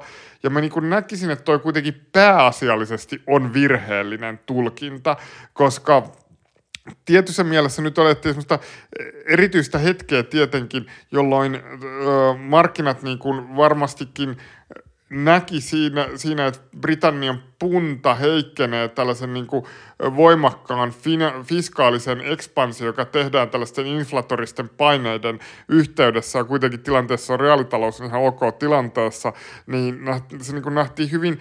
Ö, niin kuin suhdannepoliittisesti järjettömänä tilanteena, jossa, joka niin kuin ihan mekaanisesti väistämättä johtaa punnan äh, heikentymiseen ja siitä seurasi sitten tämmöinen spekulatiivinen äh, vielä sykäys siihen päälle.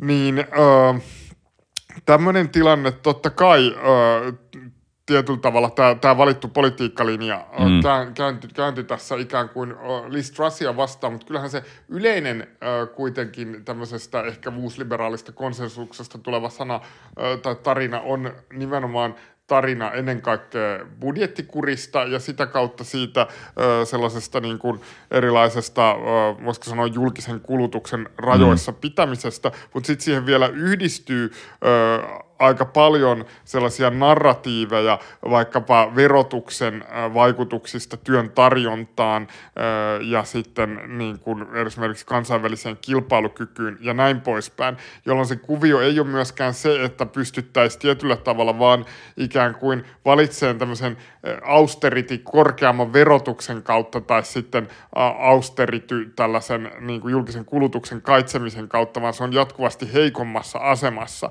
kuitenkin se verotuksellinen vaihtoehto. Ja sitten taas toisaalta vasemmiston tavoitteet eivät varmaankaan rajoitu pelkästään semmoisen niin jatkuvan talouskurin pitä, ylläpitämiseen, oli tapahtunut sitten veropoliittisin tai menopoliittisin toimenpiteen, vaan siihen varmaan liittyy semmoisia pyrkimyksiä esimerkiksi niin kuin vastentahtoisen työttömyyden niin kuin eliminoimisesta meidän yhteiskunnasta ja ää, tietyllä tavalla erilaisten sosiaalisten reformien toteuttamisesta ja tällaisista asioista, jotka voi sitten niin kuin edellyttää myöskin äh, tarvittaessa semmoista kykyä äh, myöskin äh, reagoida tota, tar- silloin, kun se mahdollista niin kuin reaalitaloudellisen tilanteen mukaan on, niin tämän äh, efektiivisesti kysyntää kasvattamalla ja tarvittaisiin budjettialijäämää kasvattamalla. Et siinä mielessä se, miten tämä on haluttu niinku kehystää, ei ole mun mielestä siihen ei kannattaisi, siihen junaan ei kannattaisi hypätä liian voimakkaasti tässä ja hähätellä tietyllä tavalla tälle Liz Trussille. Totta kai sitä politiikkaa ei vasemmistolaista mun nähdäkseni kannata kannattaa, se on selvä asia.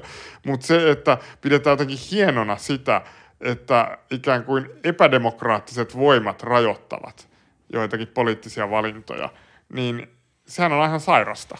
Kyllä, ja ehkä tuosta just pääsee tähän sitten jotenkin tämän politiikan isoon kuvaan, tai että mainitsit tuon Starmerin ja siinähän kävi just näin, että sitten Starmer ja Labour ampaisivat polseissa parhaimmillaan johonkin 30 prosenttiyksikön johtoon suurin piirtein. Ja Labourin kokouksessa tai niitä raportteja lukeneena tuli semmoinen kuva, että nyt Labour nimenomaan jo povaa itseään tällaisena jonkinlaisena vastuullisena niin kuin valtiohoitajapuolueena nyt tällaisen niin kuin sekavan toripuolueen äärettömyyden jotenkin vastapainona ja se jotenkin mielenkiintoisella tavalla tämmöinen niin sentrismin nousu vaikuttaa jotenkin ilmenee tässä Starmerin Labourin niin kuin nousussa.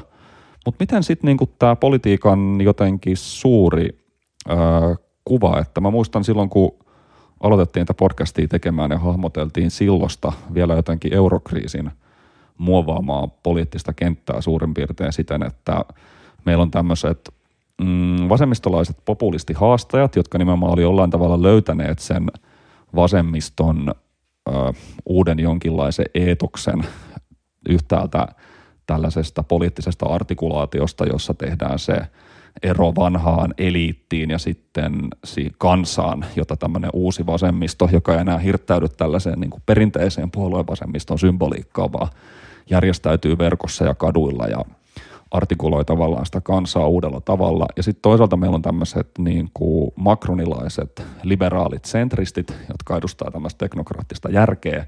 Ja sitten meillä on tämmöinen uusi niin kuin kansallismielinen oikeisto. Niin mikä, nyt tuntuu jotenkin, että tätä on niin kuin hankalaa ehkä hahmottaa tältä kannalta tätä vuoden 2022 poliittista kenttää. Että vasemmistopopulismista ei ole siitä on jotain jäljellä, mutta, mutta hyvin vähän. Monet näistä liikkeistä on runnattu, runnattu maanrakoon.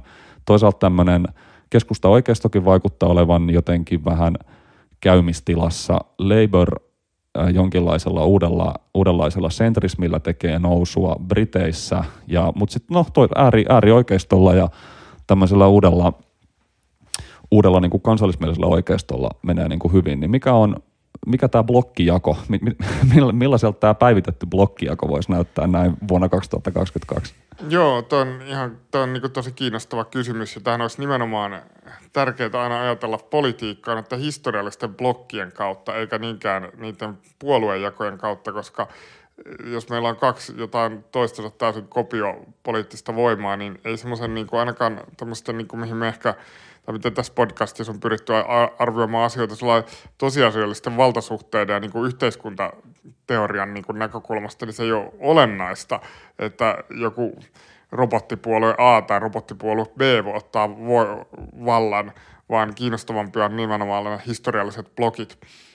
Ja varmaan yksi aspekti, mikä tässä on tapahtunut, niin vähän aikaisemmin, niin vaikutti siltä, että nämä itse asiassa tämmöiset vanhat, joissain paikoissa ainakin tällaiset vanhat niin kuin, valtapuolueet alkoi itse asiassa omaksumaan vähän sellaista, niin kuin, vaikkapa Saksan SPD, kyllähän se reivas linjansa sillä vasemmalle talouspolitiikassa. Mm, mm, ja ehkä kaikkein eniten se näkyy Yhdysvalloissa, demokraattisessa puolueessa, jossa niin kuin joku Joe Bidenin vaaliohjelma, itse asiassa se politiikka, mitä hän on harjoittanut, esimerkiksi Yhdysvallat on varmaan se, missä se vasemmistopopulismi elää, vähän hassua sanoa itse asiassa, kun ajattelee, miten Yhdysvallat normaalisti ymmärretään, niin edelleen ehkä niin kuin parhaiten. Niin tota, mutta se tapahtui osittain se varmaan se va- vasemmistopopulismin kuihtuminen jotenkin liittyy semmoiseen aika voimakkaaseen toki hyökkäykseen, mitä vaikka Corbyn kohtasi niin kuin mm. sen median osalta ja siihen, että se, siinä ei ollut selvästi oltu osattu ei ollut mitään taitavaa kykyä reagoida siihen, vaan oli vaan se, että me mennään ja toimitaan niin kuin, niin kuin jotenkin tälle ideologisesti mm. suoraselkäisesti ja katsotaan, mikä on lopputulos. No lopputulos oli se, että te saitte koko, odot, olitte koko ikänne odottanut, että pääsitte valtaan. Te pääsitte valtaan ja kaikki me, niin kuin te menetitte sen vallan. Että toiko se nyt oli, että kannattiko odottaa siihen, että on melkein 70, sit saada se valta ja sitten hukata se heti. Et, et siis selvästi ne narratiivit, mitä vaikka niin kuin, äh, että se ei ollut kovin taitavaa politiikkaa mun mielestä, mitä vaikka Corbinin äh, staffi teki. Mutta mut sitten totta kai siis nämä yhteiskunnalliset voimat oli se yksi tekijä. Sitten toinen tekijä oli se, että tässä omaksu sitten nämä tämmöiset voisiko sanoa vanhat keskustavasemmistolaiset voimat, myöskin Suomessa mun nähdäkseni. Kyllähän nyt SDPn muutos, ö, tota, vaikkapa Antti Rinteen, siinä nimenomaan Antti Rinnehän siinä oli mun nähdäkseni keskeinen, että se on varmasti jatkunut siitä tietyssä mielessä, niin kyllä, kyllä se niin kuin muutti sitä verrattuna siihen Urpilaisen, Heinäluoman, Lipposen näihin, näihin ajanjaksoihin a, aika paljonkin. Et näitä nyt löytyy vähän niin kuin maasta kuin maasta tämän tyyppistä tendenssiä. Nyt se iso kysymys on sitten ö, siitä, että että niin kuin, miten tavallaan tämä nyt syntynyt tilanne tavallaan tästä yhtäältä tämä, jossa yksi vaikuttava tekijä on tämä Venäjän hyökkäyssota, sitten toinen tilanne on tämä samanaikaisesti tapahtuva inflaatiokriisi, että millaisina niin kuin poliittisina asetelmina ne purkautuu. Se, miten se halutaan nyt ki, niin kuin kuvastaa, on tietysti niin, että nyt kun ra- korot nousee reaktiona tavallaan mm. tähän ö, kiihtyvään inflaatioon, niin se on osoitus siitä, että velkatasojen olisi pitänyt olla matalampana, koska silloin tietyllä tavalla se rasitus julkiselle taloudelle siitä nousevista koroista olisi ikään kuin ollut vähäisempi. Ja se halutaan niin kuin, tietyllä tavalla tämmöinen, voisiko sanoa uusliberaali historiallinen blokki selvästi näkee tässä semmoisen iskun paikan ja niin kuin on kehystänyt tämän asetelman tällä tavalla. Öö, ja tosi paljon on, on tietysti kiinni siitä, että miten erilaiset vasemmistolaiset voimat reagoi tähän pyrkimykseen. Ö, toisaalta näköpiirissä on myöskin se, että tähän saattaa ajaa nopeasti niin myös päin seinää tämä kuvio. Et, et tietyssä mielessä se, mitä meillä, nyt sama, mitä meillä tällä hetkellä halutaan, se resepti, mitä halutaan, on siis se, että meillä toimeenpannaan kiristyvää rahapolitiikkaa ja ilmeisesti myöskin jonkinlaisia menoleikkauksia kuitenkin samaan aikaan, kun meidän kansainvälispoliittinen tilanne on äärimmäisen epävarma ja kun esimerkiksi ihan tämmöinen sähköpula saattaa, Suomihan näissä asioissa on ehkä vähäisemmästä, niin uhat on vähäisempiä, mutta kuitenkin tosiasiallisia tässäkin maassa, niin tällaisessa kontekstissa saattaa, ihmiset saattaa kohdata sähköpulaa, sitten niin polttoaineiden hinnat nousee ja monelle tietysti liikkuminen diesel mm, tai mm. tai sitten bensakäyttöisillä autoilla edelleen välttämätöntä ja näin poispäin, niin öö, tällaiseen, niin tässä niin kuin se, että se nyt selvästi omaksuttu sillä lailla, että nyt lyödään kovaa ja otetaan tavallaan, että tämä tilanne kutsuu kovaa talouskuria, mutta tämä saattaa purkautua hyvin nopeasti. Ja voi olla, että vasemmistohan on, etenkin tämmöiset isot keskustavasemmistolaiset voimat, niin nehän on monesti hirveän reaktiivisia ja ajattelutapa on niin kuin semmoisessa äärimmäisessä lyhyessä aikavälissä. Osaa hyvin nähdä, että tässä niin kuin valitaan semmoinen kuriajattelu, mutta hyvin nopeasti, kun samanaikaisesti tapahtuu tämä tämmöinen äh, ikään kuin kärsimys tämmöisessä äh, tämän energiapulan ja nousevien hintojen osalta ja siihen päälle lyödään niin kuin taantuma, niin se avaa kyllä näille samoille vasemmistopopulistisille voimille uudelleen ikään kuin sen pelikentän, mutta totta kai se avaa myös oikeistopopulismille.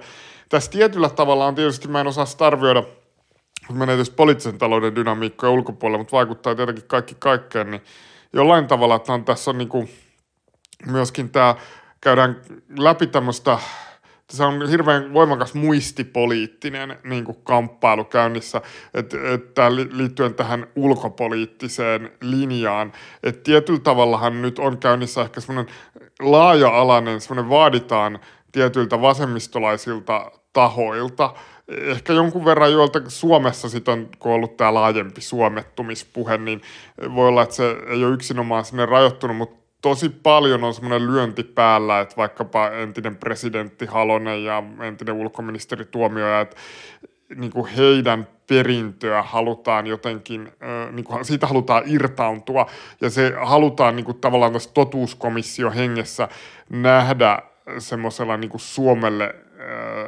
turmiollisena ja mm. vähän samanlaista ajattelua on niin kuin muuallakin, niin siinä mielessä ö, se vasemmiston nousutendent tai niin kuin mahdollisuudet, niin ne ei ole pelkästään semmoisia, joita voitaisiin niin marksilaisesti lukea vaan siitä, että mikä on se taloudellinen asetelma, vaan myöskin tämä niin kuin meidän niin kuin muistipoliittinen kamppailu, että mitä itse asiassa nyt oli se politiikka, mitä harjoitettiin – vaikka toisen maailmansodan jälkeen, mitä kaikkea oli suomettuminen ja mitä ei ollut, öö, missä määrin meidän sotilaallisen liittoutumattomuuden linja oli onnistunut, mihin tavoitteisiin se nojasi, millaiseen kansainvälispoliittiseen ajatteluun.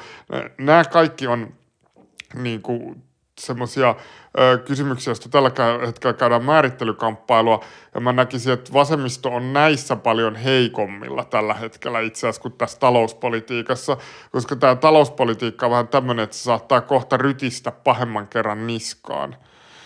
Et, et nämä, on, nämä on varmaan ne kokonaisvaltaiset dynamiikat, mitkä tällä hetkellä vaikuttaa sitten näiden historiallisten blokkien ää, tietynlaiseen uudelleen orientoitumiseen, mutta tietenkin on mahdollista löytää tästä joku semmoinen transatlanttinen anti-austerity vasemmisto. Tämä hetkittäin on ehkä vähän niin kuin tulkinut niin kuin ehkä pääministeri jollain tavalla niin kuin edustavan, joskin osaan kuvitella, että, että tota, tämä tämä nyt tämä hyökkäys kyllä, kyllä niin kuin siellä, mm. siellä saa niin kuin sit puntin tutissa ja kun katsoo SCP-eduskuntaryhmän puheenjohtajan lausuntoja, niin vaikuttaa kyllä mä niin kuin osaan nähdä, että SDP kyllä, niin kuin, SDP kyllä irtaantuu tämmöisestä niin kuin, ikään kuin, voisiko sanoa keynesiläisemmästä otteesta aika, aika nopeasti, että mä en, mä en niin kuin näe, että heidän DNAssa on semmoinen yhteiskunnan reformoiminen samalla tavalla kuin ehkä niin kuin vaikka vasemmistoliitolla se, mm, se on, mm. vaan niin kuin paljon nopeammin se semmoinen omaksutaan se kulloinkin vallitseva ajattelutapa. Joo, ja vaikka jotenkin poliitikkoja on usein tapana syyttää siitä, että vaalien alla varsinkin mennään kovat kannatusluvut silmissä lupaamaan ikään kuin holtittomia menolisäyksiä, niin kyllä musta tuntuu, että se toimii usein niin kuin pikemminkin päinvastoin, että jotenkin tämän julkisen keskustelun ja tällaisen politiikan kommentoinnin ää, kykyä ikään kuin kaitsia sitä poliitikkojen – oletettua pelitilaa jotenkin kansan joukkojen tai tällaisten vastuullisten suomalaisten karkottamisen pelossa, niin ei voi kyllä, ei voi kyllä yliarvioida. Että, tai jotenkin tuntuu joskus niin kuin yksinkertaiselta selitykseltä, kun suomalaiset talouspolitiikkaa ja puolueidenkin talouspoliittisia suuntia hahmottelee ja analysoi, mutta tuntuu musta yllättävän jotenkin osuvalta, osuvalta tavalta yrittää selittää suomalaista poliittista keskustelua. Joo, siis juuri näin, että, että siis tämähän on hyvin hämmentävää, kuinka meillä on omaksuttu sellainen ajattelutapa, että juu juu, että kannatustahan saa sillä, että mitä enemmän lupaa. Kun pikemminkin tuntuu siltä, että pitäisi lupaukset laittaa mahdollisimman marginaali esiintyä mahdollisimman haukkamaisena, niin tällä saa ainakin mahdollisimman suosiollisen niin kuin, ö, mediakehystyksen. Ja jos pystyy sitten vielä tämän kaiken pitämään mahdollisimman abstraktilla tasolla, puhumaan niin kuin kestävyysvajeesta ja siitä, että eletään suusäkkiä myöden ja niin kuin, mm, kyllä talo, talo ei saa koskaan olla velka velkana ja tämmöisellä metaforisella mm. tasolla, niin se on niin kuin hyvinkin suosittua ajattelua.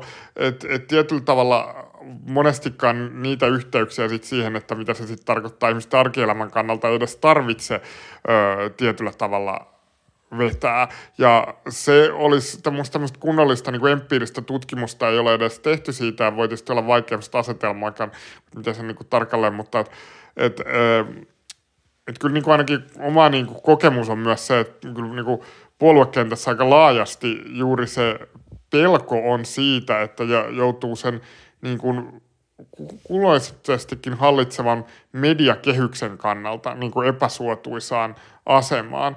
Että et sellaista, ehkä kun perussuomalaiset saattaa omaksua enemmän sellaisen, että että he voi ottaa sellaisen niin kuin puhtaan haastavan ja niin kuin, vaatia jotain, joka on täysin sen keskustelun ulkopuolella. Että he, heidän niin kuin ehkä kannattaa kuntansa on, ja on niin kuin tietyllä tavalla niin antiteettisessä suhteessa siihen vallitsevaan kehykseen.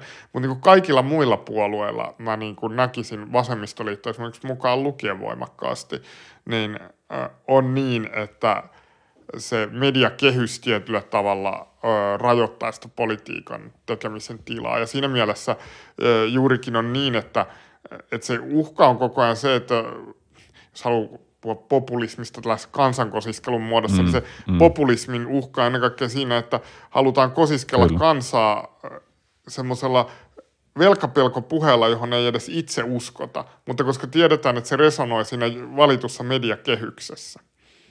Joo, tota, tuli vielä tuosta sun kiinnostavasta muistipolitiikka-analyysistä ehkä yksi tämmöinen tangentti tavallaan mieleen tämmöisen niin kuin laajempaa ehkä eurooppalaiseen poliittiseen keskusteluun, että ehkä osittain siihen vielä lyö leimansa jotenkin tämä tietyllä tavalla niin kuin tämän talouden ja ehkä niin kuin eurojärjestelmän ja sitten puolue, puoluepolitiikan suhde. Esimerkiksi jotenkin toi Italia on mun mielestä kiinnostava esimerkki sieltä, että siinäkin on nyt jotenkin puhuttu tästä, että fasismi mm. on tehnyt jonkinlaista uutta nousua ja, ja, ja tota, Melonin voitto ilmentää niin kuin fasistisia tendenssejä, mutta musta tuntuu, että se on pikemminkin niin, että no yks, nyt on yksinkertaisesti heidän vuoronsa yrittää siinä jotain, että näyttää kuitenkin siltä, että hei, koska tavallaan tällä niin kuin eurotasolla, eurojärjestelmän tasolla se tuleva talouspolitiikka aika pitkälti lukkoon lyöty, että heidän pitää sitoutua näihin tiettyihin reformeihin, jotta he saa näitä elvytystukia ja muuta, ja koska siihen euro järjestelmästä irtisanoutumiseen liittyisi niin valtavia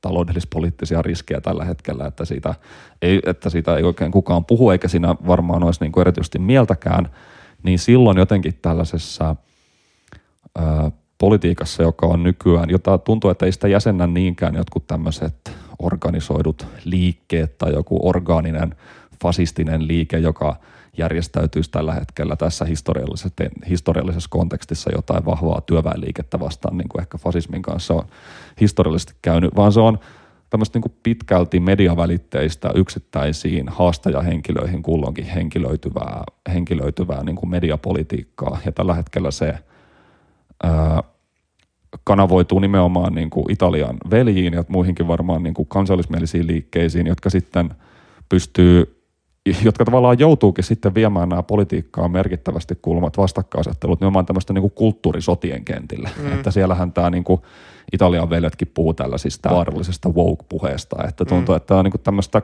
po- ka- po- politiikan niin kuin kaikkinäköistä, kaikkinäköistä niin kuin sosiaaliseksi mediaksi muuttumista tilanteessa, jossa tietty se niin kuin talous, talouspoliittiset valinnat on kuitenkin aika lailla, no jos ei nyt herra hallussa, niin Euroopan keskuspankin hallussa se liikkumatila mm. suurelta osin. Et, Joo, toi on varmaan ihan, ihan niinku totta. Että et tietyllä tavallahan se, se on tietysti ollut tämä kulttuurisotien niin kuin kehys on määritellyt tätä poliittista kamppailua tässä nyt jo a- aika, aika pitkään, mutta sehän on ehkä myöskin se, että siinä saatetaan varautua tietyllä tavalla siihen, että etenkin jossain Italian kaltaisessa maassa, niin se talouspolitiikan suunnanmuutos tai mikä merkittävän muutoksen aikaansaaminen siellä on niin kuin hirveän vaikeaa, niin tietyllä tavalla, jos markkinoidaan jo lähtökohtaisesti se oma mm, kontribuutio kyllä. ennen kaikkea semmoisena niin voke-vastaisuutena, niin, niin sitten jos siinä saavutetaan jotain, jos nyt on riittävät äänet parlamentissa, niin mm. niin kaiketi he jotain konservatiivista shaibaa voi sieltä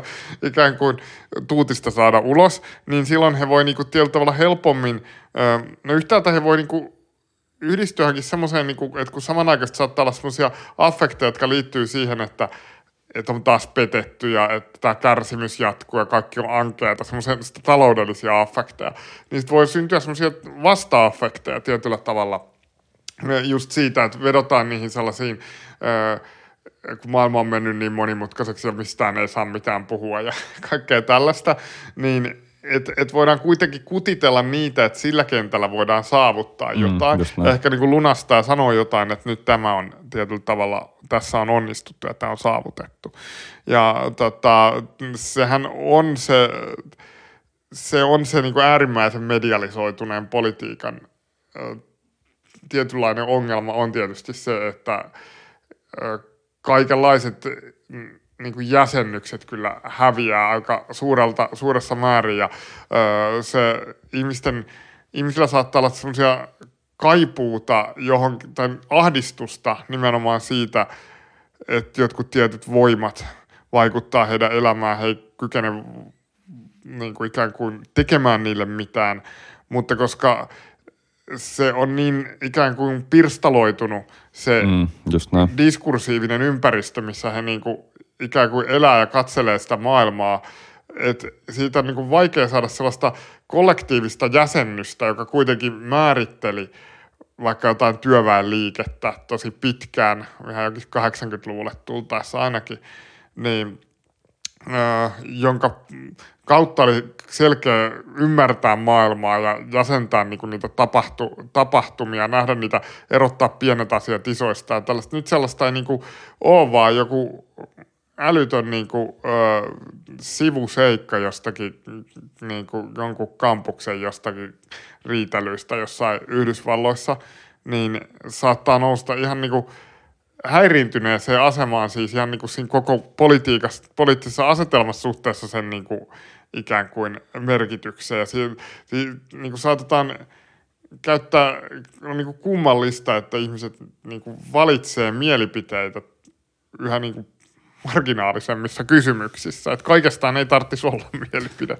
Nimenomaan, ja se on kyllä just noin, että, että jotenkin niitä sellaisia politiikan julkisuuksia, jossa tuommoiset ristiriidat ja tämmöinen aito materiaalinenkin kärsimys ehkä sitten just kanavoituisi tai organisoituisi jonkinlaisiksi liikkeeksi, jotka järjestäytyy joidenkin materiaalista ja vaikka luokka-analyyttisten kysymysten ympärille, niin kyllähän se on niin täysin rapautunut ja se politiikan julkisuus on pikemminkin tämmöisen oman ää, entistä jotenkin ehkä algoritmisemman tällaisen kohuhakuisen logiikan niin kuin sanelemaa, joka on sitten omiaan vaan tekemään – kaikesta politiikasta jotenkin semmoista niin kuin kutkuttavan ikään kuin kulttuurisotaisaa. Ja ehkä mistä päästiin niihin blokkeihin, joku voisi tietysti vaikka esittää, että ehkä ne alkaa olla niin kuin kaksi jotenkin politiikan julkisuuden tai politiikan kaksi niin kuin megablokkia, jotka jollain tavalla aina tämmöisen kulloisenkin tämmöisen woke-kysymyksen ympärille, mm. ympärille jotenkin, niin kuin, jotenkin niin kuin jäsentyy, mistä ehkä just tuntuu siltä, että joskus joku yhdysvaltalainen tämmöinen –